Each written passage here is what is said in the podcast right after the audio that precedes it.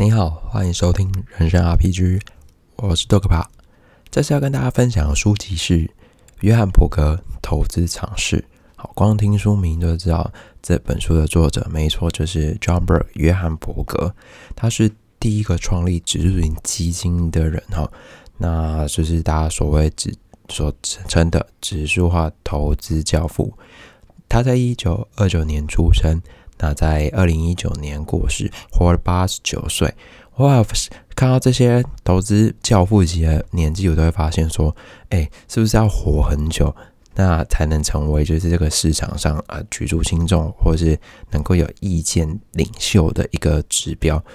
那时间上活得久，或者某种程度上也是验证他们的投资的标的或心法是不是正确的一个。要素，我觉得这蛮厉害的。这些投资级的教父啊、大师都活得很久很久，真的蛮厉害的。好，那这本书里面哦，用大量的图表去佐证约翰伯格他自己想要跟大家提倡的概念跟意图。那我们接下来会用三个面向来探讨，那跟个人。分享我自己看到的一些观察，那里面有一些作者相当多的意见。好，第一个，我们简单来介绍所谓的指数化投资，以及近期相当火热的啊 ETF。那对于约翰伯格来说，他觉得最简单的指数化投资就是所谓的 TIF，不是现在常见的 ETF 哦。因为对他来说，ETF 有某种程度上已经被有包装过跟改变。那什么是 TIF 呢？TIF 就是 Traditional Index Fund，那基本上它就是完全复制某个指数，那直接追踪跟他去完全复制。那约翰伯格在一九七四年创立的第一指数投资信托 （First Index Investment Trust），那这个基本上 TF 主要是透过基金公司去购买，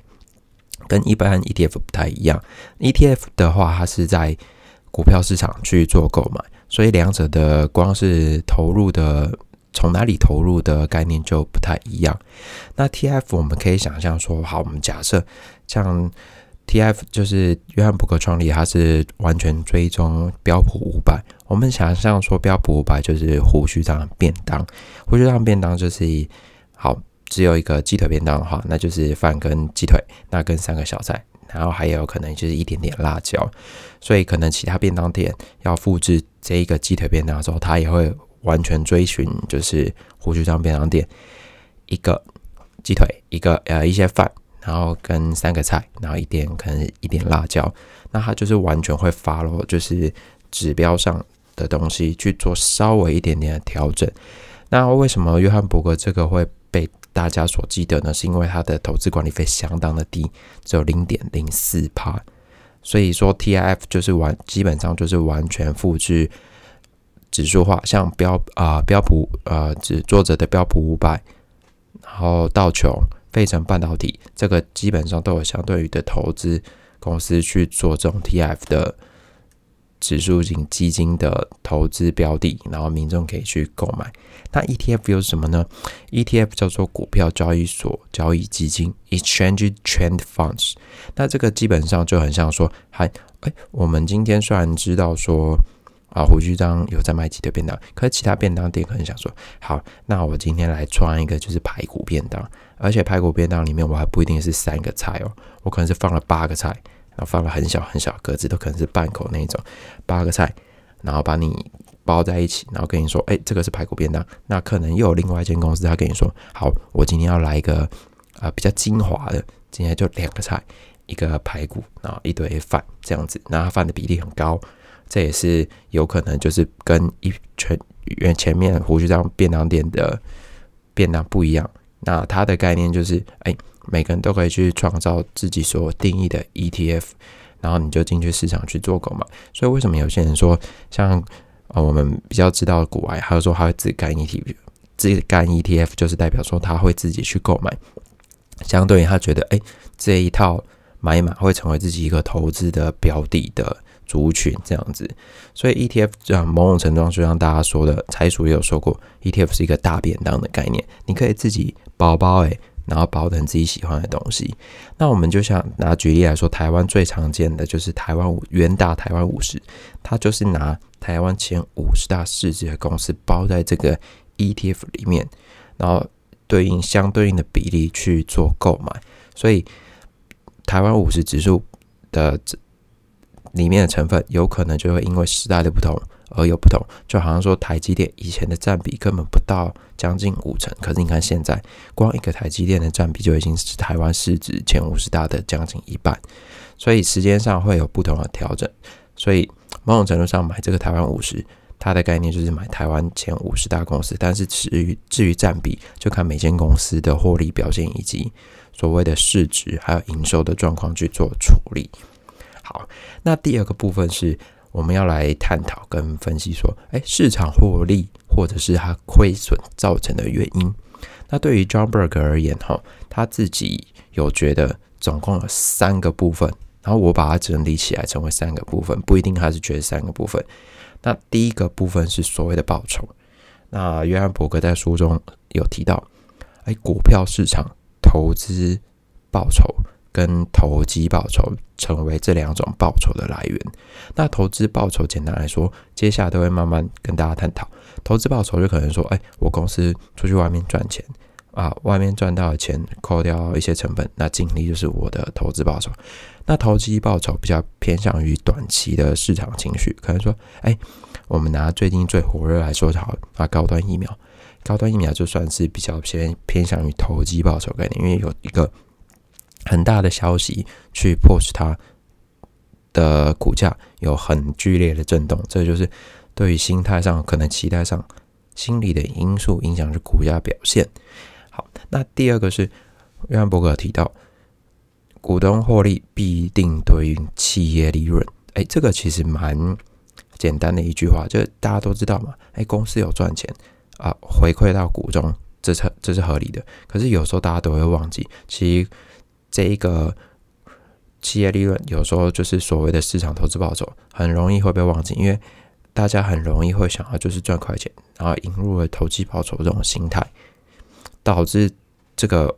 在现在可能这一年内被大家忽视。好，那股票市场所赚取的报酬就是啊股东报酬，必然等于市场赚取的毛报酬。那这句话意思是什么呢？这句话意思其实就是概念说，哎，我赚的钱，赚的钱，某种程度上就是我整个市场股票市场赚的钱，其实就是我这个股票的公司去外面赚的钱的基础，就是有点像毛利，毛利那还没有扣掉净利嘛，就还没有扣掉成本、开销什么之类的。好，那在第二个我们要探讨就是所谓刚刚没有说到成本。成本对约翰伯格来说，我觉得是这本书里面所贯穿的最重要的因素。就好像说，呃，之前有一本就是投资最重要是 How Much，他讲到是风险。那对我来说，这本书最重要的内容是成本。他有提到说，最啊，我觉得最精华一句话：投资的成败分也取决于成本。其实我们很很常会看到说。啊，今天股票啊涨了多少趴，跌了多少趴，然后你就觉得说，哎，我们先看涨好了，涨涨了多少趴，你就觉得，哎，涨了可能十啊十趴涨跌停，台股的话，那我们就觉得，哎，我要把它卖掉啊。你觉得是赚十趴吗？没有，因为你还要扣掉所谓的手续费、证交税，这个扣掉，其实某种程度上你不会完全获得所有的市场报酬，就是十趴。就回应刚刚说的。股票市场赚取的报酬必然等于赚取的毛报酬，那是因为你根本还没有扣掉成本的概念。好，那成本大致上有什么东西呢？税金就像说证交税，然后如果像基金的话，基金的话会有管理费，那股票市场里面会有手续费，还有交易税。那经理人费用这个部分就会在基金市场里面出现。所以约约翰伯格有提到一句话：一旦扣除成本，想要击败市场，根本就是输家赛局。因为对约翰普格来说，如果你已经本身买到标的是有亏损的，他一旦再把成本加下去，基本上哦，恭喜你，你的钱全都直接会花，就等于你根本赚不到钱，而且基本上你还落后市场很多，因为成本一扣下去，你就真的巨巨，而且是巨好大，就是你会落后，相对于很多报酬来说，会落后，爬数会再被吸血吸掉更多。好，那我们探探讨一下，就是因为约翰伯格基本上主要讲的是指数化投资，那相对于他那个年代就是基金嘛。好，那基金的管理费，我们也想说，哎，因为其实我们想到，哎，基金跟基金到底是什么？哎，因为股票就是很简单嘛，市场去买股票。那基金有些人可能会想说，哎，我这样比较安全。可是基金相对不相对不一定也安全哦，而且它的费用其实银行成本更多。好，那基金管理费里面就含那种就是管理费嘛。那其实某种程度上还有一部分是基那个货基基金经理的费费用。就好像年薪，其实某种程度它是跟他的基金操作的绩效挂钩，所以对我们对约翰伯格来说，如果你基经理人拿的越多的钱，相对于投资人你赚的就越少，所以在以前所谓的共同基金的市场里面，成本是一件很可怕的事情，会吃掉你很多的报酬跟毛利率。好，对于共同基金管理啊，对不起。像 ETF 来说，我们举例 ETF，零台元大啊元大台湾五十跟富邦采集五十这两个追踪的标的完全一样，都是追踪台湾前五十大市值的公司。可是呢，这两者哦，某种程度上有一个很大的不同。那为什么很大不同呢？在于成本的部分。像举例台湾五十元大的哦元大台湾五十，它的内扣成本。我查到两个版本，一个是零点四三跟零点三六。那富邦台湾五十呢？查到零点四三的对应的是零点三六，那零点三六对应的是零点一八。所以你来看，某种程度上，基本上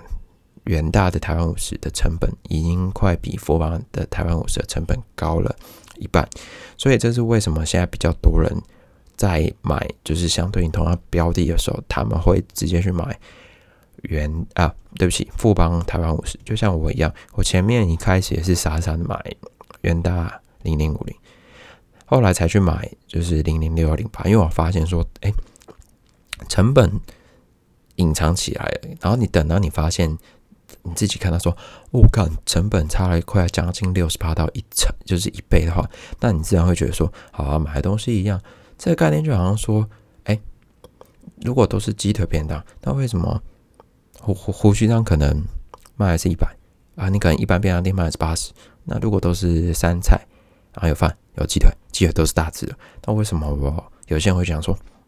那为什么要去买胡须章？可能他如果假设两者的环境卫生的概念是一样的，那为什么要给胡须章赚？那我为什么不去买？就是一般便当店的八十块便鸡腿便当，要去买一百块的胡须章鸡腿便当这样子。所以，当我们在投资的时候，一定要去看就是所谓成本的概念，因为很多人会觉得说，哎，我就买，我就买大家就是喜欢的标的啊，为什么比较有名的？那可能有时候比较有名，相对的它的成本也会比较高。那再来就是我们所提到成本，有约翰伯格帮我们。提供三个我们可能平常会忽略掉的投资成本。第一个叫做近期报酬偏高。为什么近期报酬偏高可能导致的成本会越高呢？因为你报酬越高，所谓的相对的正交税或手续费也会跟着被拉高。所以这个部分，如果你短期报酬很高的话，相对有可能是因为基金大量进出所带来的。绩效表现，可是相对于如果你有大量进出，相对于你的成本也会隐藏在后面，你没有注意到。好，第二个就是注重短期报酬的费用。呃，为什么会注重短期报酬费用会带来更多那个没有看到的成本？是因为短期报酬某种程度上就回应到刚刚的，你会大量的进出，大量进出就带来大量的成本，只不过你可能没发现，所以可能大量的。大量的进出堆叠出大量的投资报酬率，可是某种程度上，它也堆叠大量的交易成本在里面。就好像台湾的台湾为什么现啊，就要拿台湾近期的例子，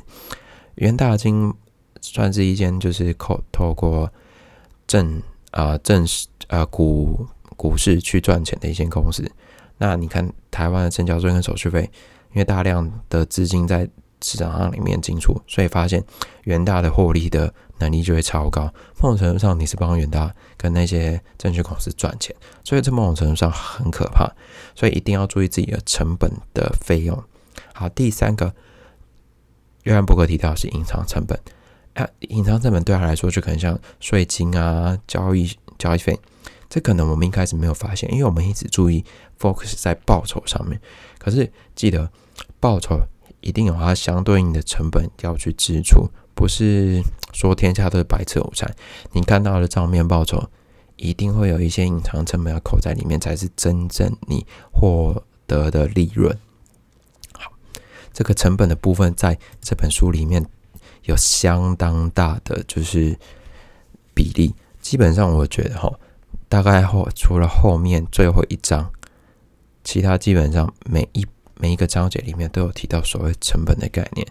所以我觉得这也是为什么作者要就是推出指数化投资，就是因为它的成本相当低，零点零四，其他可能就是二点多啊。然后一点多，可是你去除那个零点四，你就会发现这个倍数不是一倍或两倍，是将近十倍或以上。所以成本对约翰伯格来说是一个很重要的，呃，可能不是约翰伯格，是这本书里面的概念啊。成本是一个相当重要要去参考的一个要素。好，那再来就是里呃成本里面还有一个叫做市场情绪的东西。市场情绪对约翰伯格来说是投机成本。好，那。为什么市场情绪会就是有相当大的投机成本呢？好，在书里面作者约翰伯格有提到一句话是：股票市场是投资视野的巨大干扰。那怎么验证这一句话呢？我觉得以近期这两年的内来说，最好的例子就是特斯拉。你看特斯拉在二零一九年，它是逼近将近破产，股票大概市值哎，股价大概是两百多块而已。可是你看二零二零年。不知道因为什么原因，你看特斯拉的股票还原股价之后，它曾经快冲到，哎，应该这样还原完，快冲到五千，所以这概念就是将近二十五倍的差异。那为什么？就是因为啊，我觉得是市场情绪堆叠，特斯拉一直往上冲，所以这个概念是蛮可怕的。你会发现说，哎，如果最高情绪可以冲到将近五千，可能干货。你看，像特斯拉近期内还原股价大概就是三千块，所以五千跟三千也是将近一倍的差距。所以为什么导致这个股价有剧烈的震动？我觉得有可能是因为市场的情绪过于热或过于冷，导致股价有大大幅度的修正或是变化。所以这个投机成本某种程度上，如果你做操作的好，它就不会是成本，你反而是获利。可以弄个不好，它市场情绪。有可能就会成为成本的一部分，因为成本基本上就是要扣除的东西嘛，所以这个概念蛮可怕的。好，如果就以台湾近期内来说，就是两个东西，叫做富邦越南 ETF 跟国泰永续高股息这两只 ETF。在前期都有所谓溢价的问题，就是其实你还原股价，你会发现说，其实它的价格可能是只要十块就好，可是你会发现 ETF 的股价可能会冲到将近十二十二，十二就是多了二十趴嘛，那或者是冲到十三，所以某种程度上你去买的话，你会发现说，那为什么不去买原本的股票就好？那我要去买他自己帮你包好的 ETF，这个就是所谓就是溢价的问题嘛，所以。对于作者来说，如果当市场的情绪跟高额成本同时出现的时候，那就是所谓的双重灾难。是，哎，你要付相对高的钱。那如果可能市场情绪又带你走向亏损，就是股价往下，就好像说是前几天嘛，高端连续跌停六根。如果你是买在最山上的，那你是不是就是一个很可怕的情绪，导致你的成本直接被吃掉？将近一半，虽然现在反弹的啦，对，但所以就是作者对作者来说，这种短期内的波动对他来说都不是他要的投资的方式。对，相对于可能像主动选股这概念，因为伯格的概念就是比较适合一般可能刚入股票，可能没有选股能力，或者是对于股票操作根本就是黑人问号的人在购买的概念。所以说，我们现在要来讲到我们最后一个章，呃，最后一个部分就是投资策略的。那我们先讲不好的，因为里面有约翰伯格提到了一些比较不好的内容，总共有三个。好，那我们可能一般人会想说，我们在选择就是投资标的的时候，会想说，哎，我们先挑选长期绩效比较佳的。好，那这个也是被约翰伯格提出他的论证去做呃反驳，那就是打脸。好，他有提到说，在一九七零年创立的股票总共有三百五十五只，截至二零一六年，总共有两百八十一只股票啊，对不起，市场基金已经都消失了，倒闭或者是并入其他投资基金里面，所以有将近八十趴在一九七零年创立的共同基金已经不见了。所以你可能想说，哎，四十年看来就。不见了，这将近八十趴，所以有时候长期绩效并不是能够直接带你能够投资到最后一刻。因为我觉得对约翰伯格来说，他的投资绩效就是可能从二十岁到死，这将近六十年的时间，对他来说这还是一个长期绩效的概念。所以你看他四十年，他还觉得不够，这样哎四十年没有，就将近五十年，他可能还不够这样子。所以长期绩效不一定能够成为就是获利的。等于百分百的保证。好，那你可能想说，那长期不行，那我们看短期的，短期绩效比较佳的呢？好，这也面临到所谓就是均均值回归的问题，就是约翰伯格说的。那他的论证是在二零零六年到二零一一年前面股票共同基金前面二十八三百五十三家投资标的，往后。的五年内，二零一一到二零一六，仅有十三趴是维持在前面百分之二十，所以你可能会想说，哦，我看这个数字相当的大，所以并不是说可能这五年内的绩效有比较高的前百分之二十名的优等生，能够在未来五年持续百分之百得到一样的获利的能力，在市场比较的状况下，好，那你可能想说，那我可能比较不懂。我可能就是问一些，可能就是投资顾问啊，某种程度上就是台湾的理专，那会不会有相当大的帮助？那这个一样被作者打脸。他有说，在他的数据里面，一九九六年到二零零二年的投资的模式的话，如果你是自己主动选股的平均报酬率是六点六帕，但如果你交给基金管理人或是专业顾问的话，你只有得到二点九八的平均报酬，所以在六点六跟二点九两者差异已经超过一倍。所以对于作者来说，这三个可能是大家一般可能会去思考说，先去决定投资标的的一些参考要件。对作者来说，这都是有问题的投资标的。所以作者有提到说，就是你不要去看到过去的绩效来购买基金，这是相对可怕的。这是对投资人来说相当啊不智之举，对他来说他是相对愚蠢的。这也常常提到，就是有些人会说：“哎，不要用后照镜看世界，因为那个都是已经过去了。”就像我们可能以前来看船产，以前可能是石油公司，可能以前大概十十几二十年前，石油公司是相当有名啊，跟市值非常大的公司。可是你看现在前十大市值基本上都跟科技类有关系，所以你看。二十年前的事情跟二十年后的现在已经是不一样的概念，而且现在还有所谓的加密货币，会不会二十年后是加密货币主导天下？这我们不确定。所以对作者而言，我们就去不要去专注当下现在有的东西，就是交给指数啊指数化去做操作。因为很有些人常常会说嘛，如果你打不赢大盘，就像古白说的，你打不赢大盘，那你就去加入大盘不就好了吗？让大盘的平均获利，让你增加你的报酬。如果你可能真的主动选股，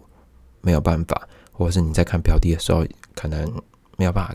看到一个好的标的，或是没有办法做功课，这你就可以尝试去自己去交，把自己的资金交给指数化投资，或是 ETF。好，那再来，我们就是讲，这可能会让你有正的投资报酬。主要作者有提到一点。就是股债配置，对于年轻人而言，他觉得就是股票比例可以拉高一点，因为你可能会有相对大的风险承受能力。那对于老人家，他可能需要稳定的现金流，所以你的债就可以得到相对大的比例去做操作，让现金流某种程度上就是退休金有源源不绝进来的能力，因为承受风险。但作者也有提到，不一定是一定要绝对用年龄年纪去看，还有一点就是你的风险承受度。如果你可能老人家觉得，哎，我可能还是能在股票市场去做操作，然后不会觉得睡不着的话。那你就可以拉高你的股票比例。其实回归到一点，还是查理蒙哥说的话：你要能睡着啊，睡不着的投资标的都是很可怕的。那对于伯格认定的投资的方式，最直接的一句话，他说的就是：投资真正获利，并不是来自买卖，而是买了就不要做任何事情，buy and hold，不要做任何事情，只要站在那里，这是。就像博客说一句话：，当你买入指数化投资基金，或是相对于可能追踪大盘的 ETF 的时候，买下去，不要再卖，就放到底，这个才是维持获利的一个很好的要素。对作者约翰伯格来说，就是从单纯跟简约中取胜。因为一般来说，我们可能想说，哎，近期啊，可能像是航运股啊，或者是航空股，有大量的。机会，那我们就会进去买。可是其实你长拉回长期均线来看，这可能是一个短期内一年内发生的事情。肯定回归均线来来说，或者看二十年内的平均来说，这不过就是昙花一现的事情。或许拉到二十年来看，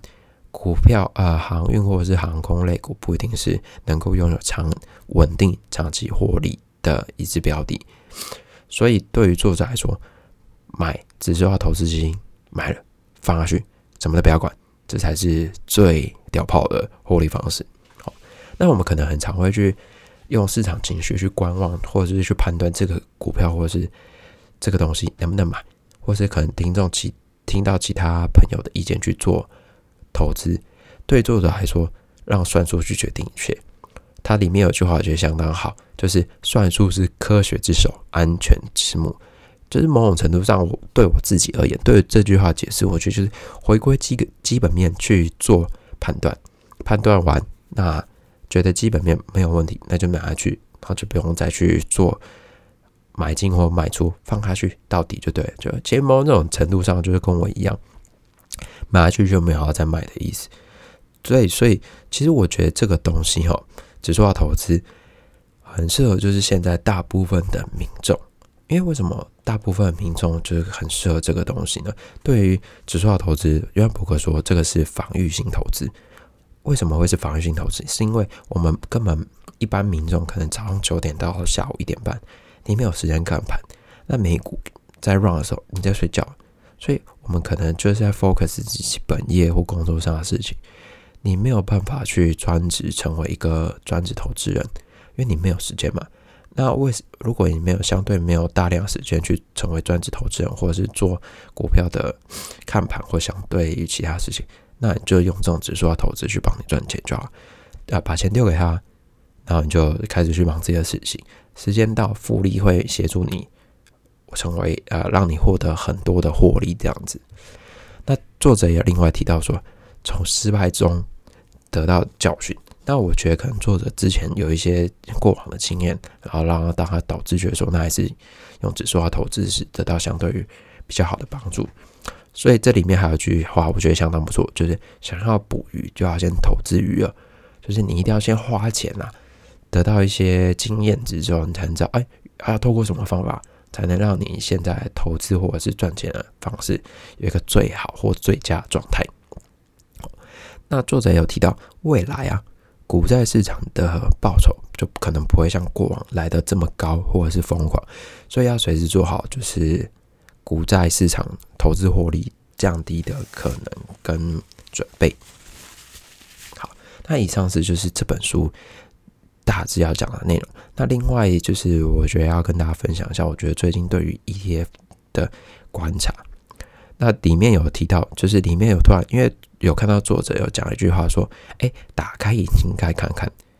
哦，让我想到说：“哎，最近 ETF 其实百家争鸣，那手续费跟管理费可能其实没有跟大家讲的很清楚，就可能会用业配方式直接让大家说：‘哎，最近可能某一间公司推出一个 ETF 的投资标的。’如果你觉得这个市场你觉得这个 OK，去看一下它的管理费跟收费标准大概是多少。”那因为现在 ETF 太多，就是某种程度上 focus 在一个族群，可能像半导体啊，最近半导体的 ETF 投资族群蛮多。可如果 ETF 如果你投资在相对于单一集中的市场的话，那个市场有剧烈的亏损或落塞的话，那某种程度上这个这个投资标的也会相当危险。所以对我来说，我还是比较倾向就是追踪整个大盘的 ETF。如果你单纯追踪一个主选的话，那可能是你的选股能力已经到了某个程度，你觉得这个族群你判断来说会有很大的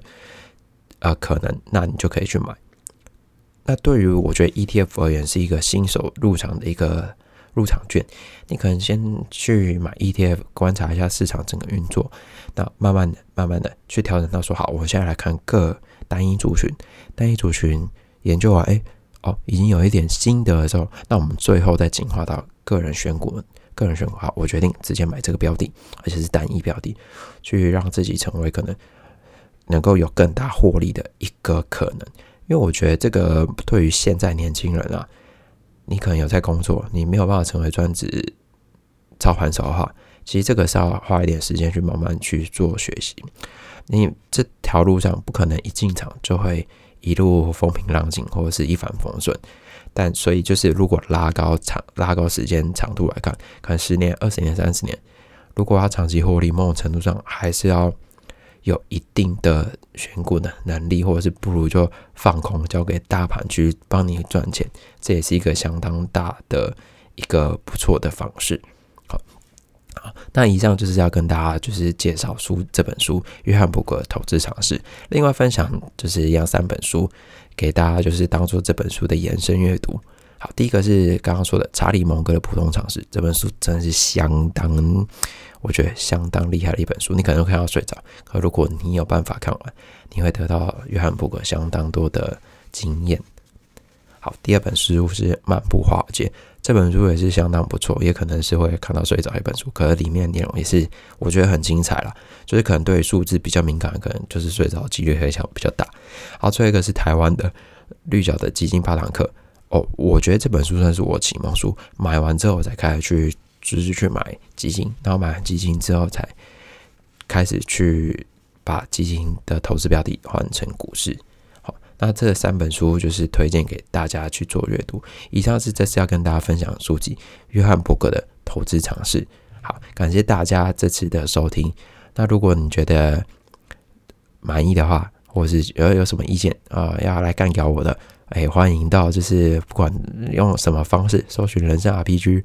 欢迎到留言或者是我的 Medium 去看一下我的文章，或者是到 YouTube 也有这种影片啊，这个音档。翻译会上给大家收听，好，感谢您这次的聆听，我们下次见喽，好，拜拜。哎，忘了，哎，IG 也可以还 IG 也有哦，好，拜拜。